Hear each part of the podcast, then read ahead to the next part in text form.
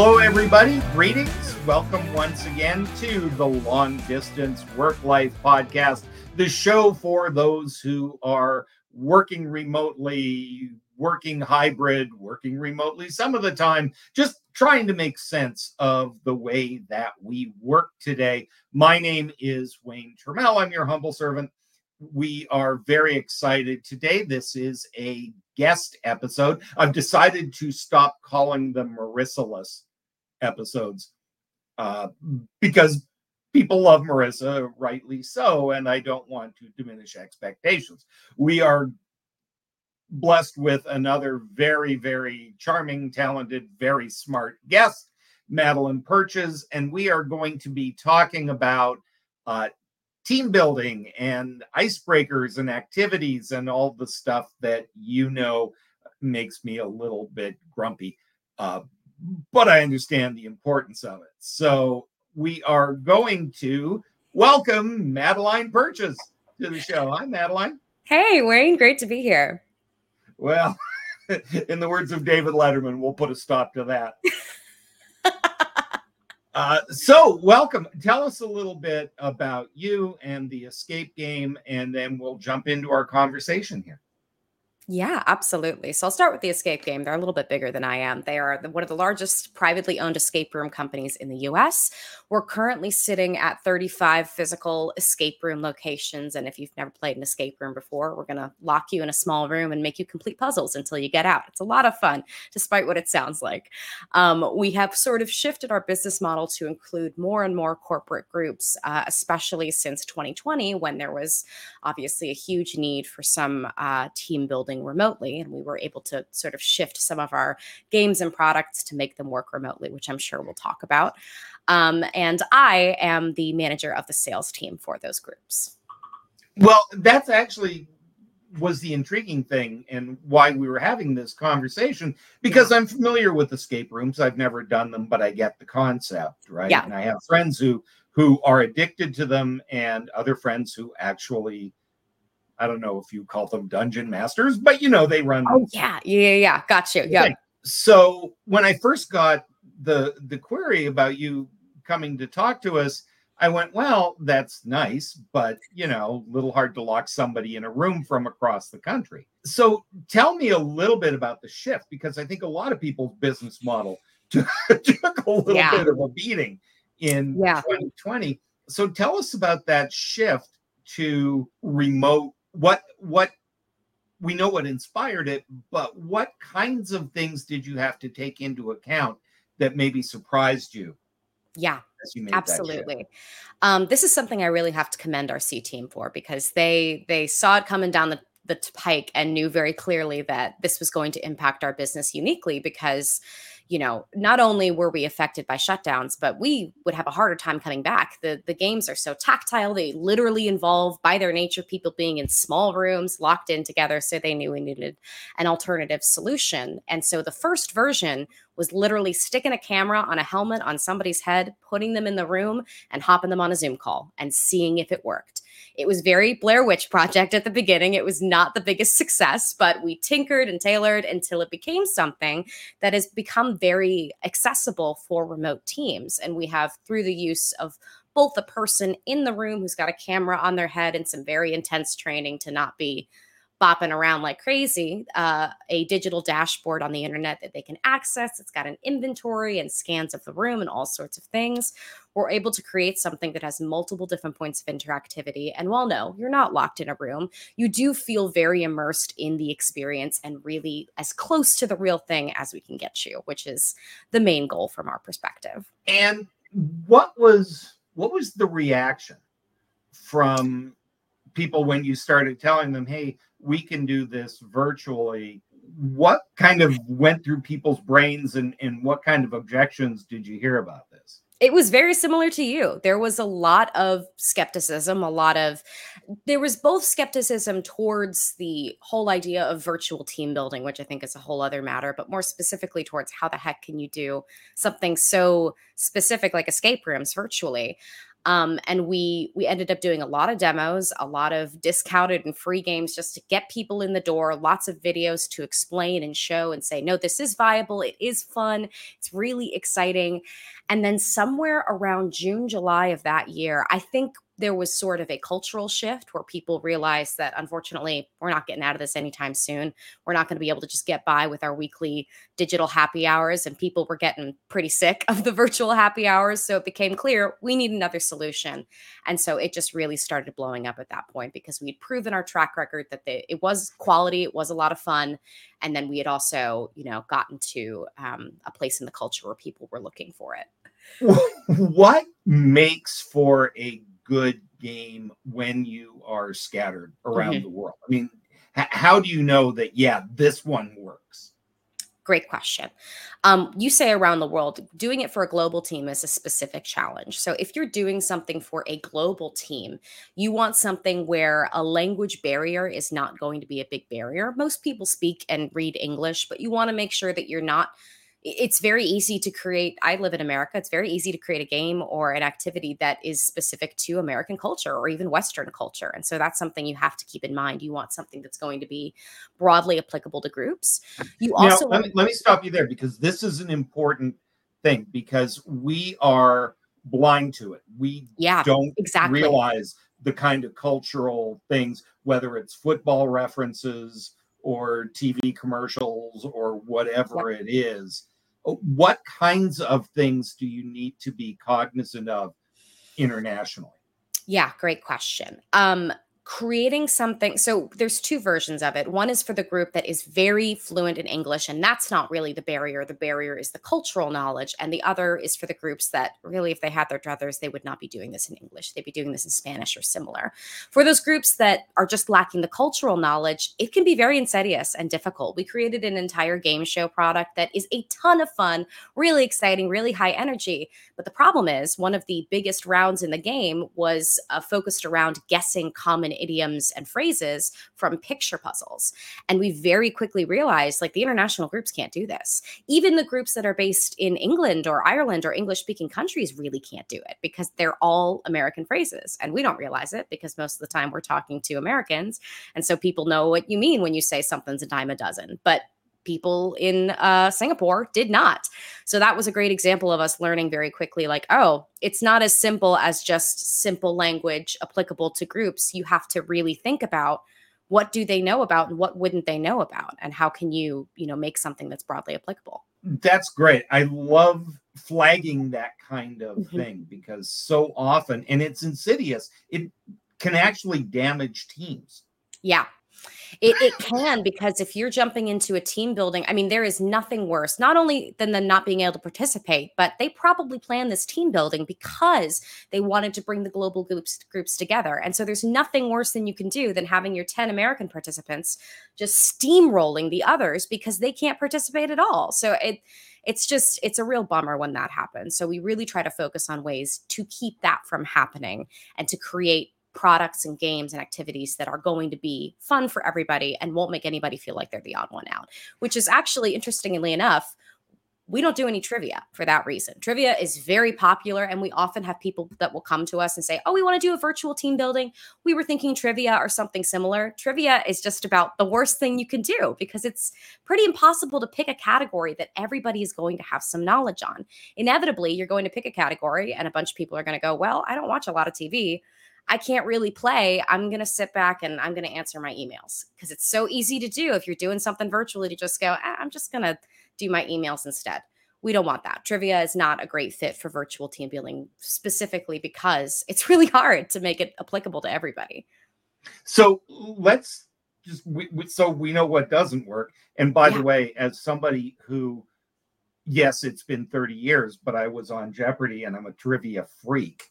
Oh my! I mean, I love trivia yeah. too. I'm a bar trivia yeah. fan, but this. Yeah, but don't be impressed. You had the face everybody has when you say you were on Jeopardy, and then you have to explain that you got stomped like a bug and just internationally humiliated.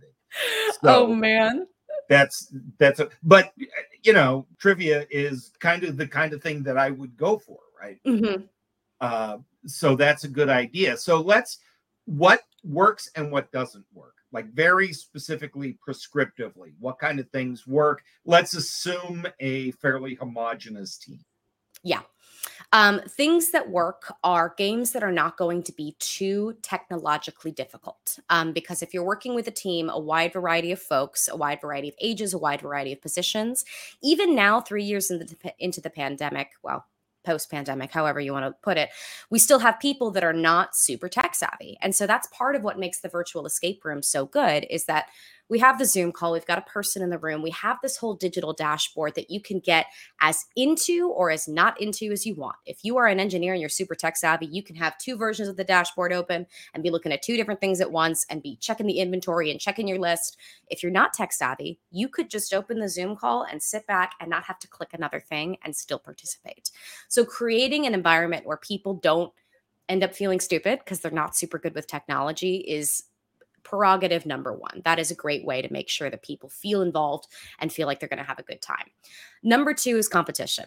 People love competition. And I think sometimes people who are planning these events shy away from it because they're like, well, we're doing this to create unity in the team. We don't want to break them into teams and have them compete against each other. But most people are not, you know, drop down, drag out competitive people. They like competition because it makes things interesting. But truthfully, what it's going to do is create a touchstone for people going forward. If you have a group that has never been together in person and they get together, they do a fun competitive game, and they're able on their next town hall to go, Oh my gosh, did you see Annie? She crushed our group. She was so good at that one round. That was incredible that's awesome. And people will rib each other and they'll have, you know, their fun little, oh my gosh, Team B, you did so terribly. But that's a good thing. That's a great thing. That's giving them something to talk about that's not work. And that is the most important thing when it comes to building culture. So something competitive tends to be really good something that doesn't have super high tech requirements. And then, like we talked about earlier, something that's going to be broadly applicable to global teams, to cl- teams of different ages and cultures. Um, those are going to be the best fit for groups. That that those are really really good guidelines. Tell me a little bit about when you've got like just physically how it works if you've got people in the office as well as people who are remote does it work best when everybody is at their own machine? Does it make sense to have people, you know, gather in the conference room, whatever? Mm-hmm. Eh, just logistically, how does that work best? Great question. So, I myself, I'm going to go back a bit and then go forward. I myself actually work remotely. I work from home. My headquarters is in Nashville, and my team is kind of spread to the wind. But I do occasionally have meetings or team building activities with my group in Nashville. And I tend to find, and I think a lot of other remote workers feel this way, that nothing feels worse than being brought into a call where everybody else is sitting around a conference room table and you're the only one on a screen because inevitably they're going to eh, forget you're there. They're not going to remember to talk to you. You're just going to kind of be shunted off to the sidelines. So, my personal view, and this is not always feasible, but I always think if you're doing an event that is hybrid, meaning that you've got some people who are in a physical office and you've got some people that are joining completely remotely, I would prefer everyone to be on their own machine, even if that means they're in the office 10 feet from each other on their own machine, because it's leveling the playing field for everybody. It's making those remote workers feel like, okay, they're coming to my space. We're all playing at the same level. We're all sitting at the table together. This is great you can do it with people in a conference room. And in fact, we've done that before. I think if you're going to do that, it is better to say, okay, here are my people in person. They're going to play on a team. Here are my remote participants. They're going to play on a team. Because again, what I've found will happen is that if you've got those remote players on a team with people who are literally sitting around a table together, they're going to get forgotten. And that's the last thing that I want to have happen. So leveling the playing field, trying to get everybody on their own machines. It, it may feel silly because they may be sitting feet from each other in a physical office, but it's going to be better for those remote participants. And truthfully, that's most of the reason we're doing this is to get those remote participants involved. Well, this is great stuff. And we will have links to the escape game and to Madeline's LinkedIn and all that good stuff on the page. So we will, you know, if you're interested in more details, we can do that. Madeline, what you mentioned your own team mm-hmm. is remote. And I mean, obviously, you guys specialize in team building and we fun. So I'm guessing it's not the worst place to work. I hope but not. what challenges have you got, even in an environment that you're in where, you know, people are self selecting to work at a place like this. Mm-hmm. What are some of the challenges that you face with your team? Yeah, great question. I am lucky that my team is small. Um, I it's just me and two other people, so it's a very intimate team, which is great. But there are still definitely challenges that arise. Namely, both of them are most of the time based at our headquarters in Nashville, and I, as their leader, am not with them. I am in a different place, which can be a big challenge because I, as my leader, want to be as present and available for them as possible, and that can sometimes feel difficult when I am hundreds of miles away. Um, now, luckily, we do sales, which is by its nature kind of an independent role, but there are definitely times when I want to be available as an asset for them and it's harder to do so. So, some things that we have taken on as sort of tactics to make sure that everybody is taken care of. Um, we are religious about our use of Slack, Teams, Google Chat, whatever you use. I make sure that I am as available as I can be to my team whenever I can be. We have a time difference. So I while I'm not working 24/7, if my team is online, I at the very least have my Slack open and am aware of it so that if they need me, I am there. I want them to feel as accessible as I would be if I was literally at a desk right next to them. And of course, that's my perspective as a leader too. I would never want my my team members to feel like they need to be that accessible to me, but I want to be that accessible to them. Um, the other thing that we do is we have a stand up every single day. Some days it is two minutes. We hop on, we say we're busy, we can't do this, we got to go. Some days it's like 45 minutes, where 15 minutes of that is for actual work chat, and then 30 minutes we just talk. And that to me is just as valuable as the actual down home work talk because it's about building culture and trust. And as a leader, especially in sales, a role that can typically be kind of a little bit, you know, competitive and not trustworthy because you're competing for sales. I don't want it to feel that way. I want them to feel like they trust me. And then the last thing that we do we will do bigger team building activities when I come into town or sometimes virtually, but we do a monthly lunch. And we actually, I would highly suggest anyone try this because we just started doing it and it is a ton of fun. We'll do a monthly lunch where we each order lunch or go grab it and we'll sit at our desks with our videos on and we'll chat um, we started picking it uh, through a spin the wheel thing where everyone puts in three suggestions and we have to spin the wheel to see what everybody gets. And it can be as simple as, okay, it landed on Chinese food. That's what we're going to get. Or what happened last week, which is that one of my team members put text your mom what you want for lunch into it and moms got to pick what we were going to get for lunch which was super funny and super cute and again just created that relationship touchstone. Remote work is all about creating those opportunities for connection that would happen organically in an office. But I sometimes think that remote working has an advantage in that you are, if you're doing it well, you are focused intentionally on creating those moments rather than just trusting that they're going to happen. Um, so there is a little bit of a superpower in that. But I think I think constant connection and constant communication are the keys. Terrific. Thank you so much, Madeline Purches from the escape game. Mm-hmm. Thank you for joining us. I am going to remove you from our video screen for a moment while I let everybody else know that if you want links to Madeline and her work, they are at longdistanceworklife.com. If you enjoyed today's episode, and I can't believe you didn't, please, please, please like, subscribe, tell your friends all of that good stuff. Our listenership is growing. And not only is it growing, but you're a very engaged, active little audience. We love to hear from you. Uh, so please, uh, you know, roll out to Marissa uh, and myself and reach us on LinkedIn or you can email us. And questions, comments, vicious personal attacks, pet peeves that you want us to talk about, please, please, please stay in touch. We love that. Uh, of course, if you are thinking about your team, should it be remote? Should it be hybrid? I urge you to check out Kevin Eikenberry in my new book, Long Distance Team Designing Your Team for Everyone's Success. You can find the book and uh, downloadable resources and all kinds of great things at longdistanceteambook.com. We will be back next week with Marissa and I think a good pet peeve discussion. I think that's the topic. So come check that out. Thank you so much for joining us. Uh, check us out at the Kevin Eikenberry Group, and we look forward to hearing from you soon. Don't let the weasels get you down. Have a great week.